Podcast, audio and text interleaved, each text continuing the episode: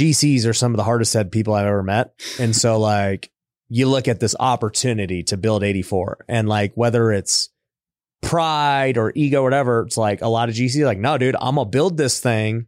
This is my deal. Mm. You know, I want to put my footprint on this and I'm going to do it cheaper and better. Like that's a GC's typical mindset. Yeah. Right. And for you to be like, nah, dude, like I definitely wasn't ready and it's all good. This guy is way better than me and he got it done quicker. And I learned a ton from it. That's the mark of somebody who is successful already, but going to continue to be successful.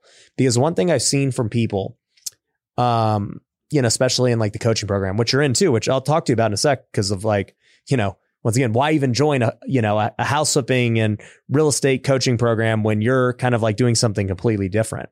So I'm curious to hear that. But like when I see people join a program who already are successful, but they're like, look, dude, I still got something I need to learn. It tells me a lot about them versus, you know, I see a lot of people who have had a level of success and they think they know it all. And then they just kind of like stagnate. Yeah. Yeah. I mean, I couldn't agree more. To answer your question on the why I joined your program, I mean, it's you, right? It's fully 100% you. Daniel Kong, shout out to Daniel Kong. Yep. I had a tax thing at the end of the year and I was like, I got to spend some money on education. And he said, I trust him. At that time, I didn't really have social media. I trusted him. And he's like, Ryan Pineda all day. And I think we even tried to go through the sales funnel with, or you guys tried to take me through. I was like, no, don't worry. Like, I'm in. Just take it. We're good. And then I came to your event. And yeah, I mean, I think one of the biggest things is I am like, I live the growth mindset. Right.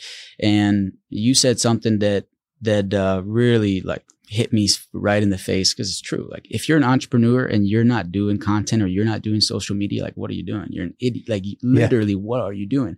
So I came to your boot camp and I mean, I knew nothing, right? Yeah. 5, 6, 7 years, no social media. I used to be like, oh, it's a distraction. Yeah. It's not a distraction. It's a connection. It's a network. It was so ignorant, so silly. So I come here, bring my family, and you should have seen, I learned so much in one day, but 2 days. I learned so much in 2 days, took so many notes. And then the key for me then was, hey, I got to go put this into practice. So I started putting into practice and, you know, it's paid off. I actually, from the program side, things got so busy, I kind of fell off on the program side, but I got so much value out of just one. I'm good. I would recommend it to everybody. So yeah, I mean, it's a kudos to you guys because you hit so many different things. You've got so many different programs and, you know, I believe that if you want to learn something, go and pay somebody. You say the same thing, but go and pay somebody. So you don't have to sell me. I paid $25,000 all day. I would do it again in a heartbeat. I would pay $50,000. Yeah. Just so everybody knows, I would pay $50,000 for what I learned. I appreciate that, dude.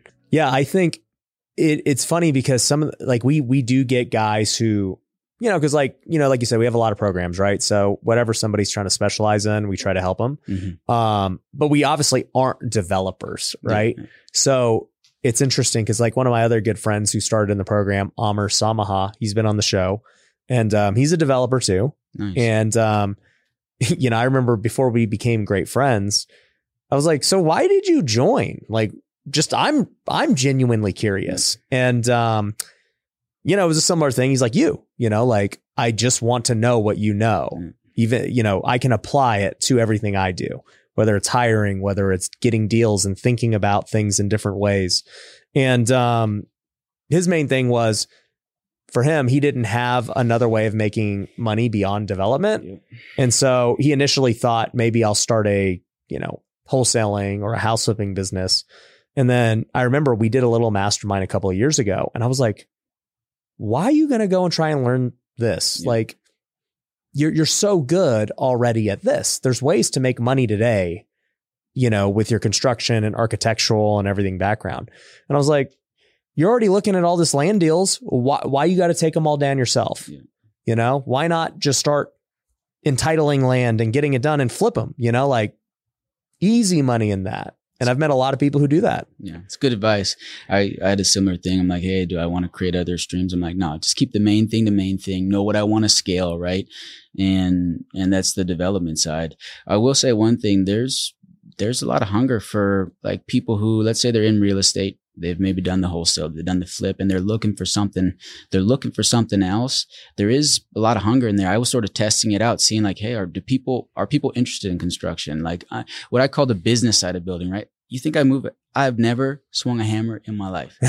You know, like all the guys, they call me the pencil pusher. I love it. I love it. I'll be the business builder all day, baby. I know the numbers.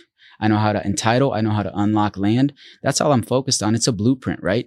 Well, I'll hire the experts who know how to do the excavation, the concrete, the framing. I just need to know a little bit, mainly the numbers. I mean, that's, if you want to be a business person, mainly the numbers, right? So I know the numbers. Nobody can mess with me.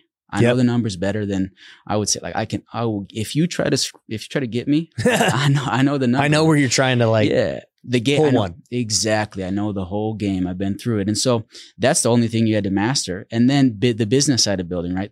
How to do the contracts, how to put the deals together, the permitting, the insurance, right? The stuff that's important. Yeah. And quite frankly, no matter what, if you look at anything, that's where the money is. The person who owns the business, who is the business side of building, right? That's where the money is.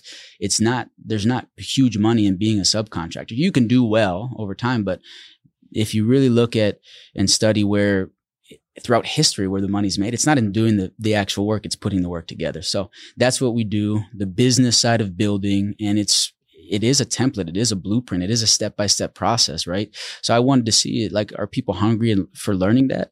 And there are quite a bit of people who are hungry for it. You know, so it's one of the things I was thinking about and playing around was like, hey, can we build a personal brand? And then can we potentially, are there courses that, will people actually buy courses? Would they be interested? We tried to throw our first event, which was so hard. Kudos to you guys that you guys can do 4,000 people. Yeah. You know how much, if anybody's ever tried to put on an event, it is insane. We did 35 people. Granted, I came up with the idea and 2 months later we threw the event. Yeah. But it is so much work, but it was just to test out, right? Do people want to learn about the ground up game is what I call it, right? Buying land, building from the ground up. And there's people out there that are hungry, that want to know how to do it. And it is truly a blueprint. So. Yeah. No, I love it. So what was your conclusion after throwing the event? I mean, obviously people want to learn it. Yeah. It was super fun. I loved it. It was so much work. And I was like, what am I actually doing this? You could have made probably a lot more money just focused on the business. You got it, brother. So I was like, it was so much work. I had nothing to sell. Right. And so to me, I said, was it rewarding? Yeah.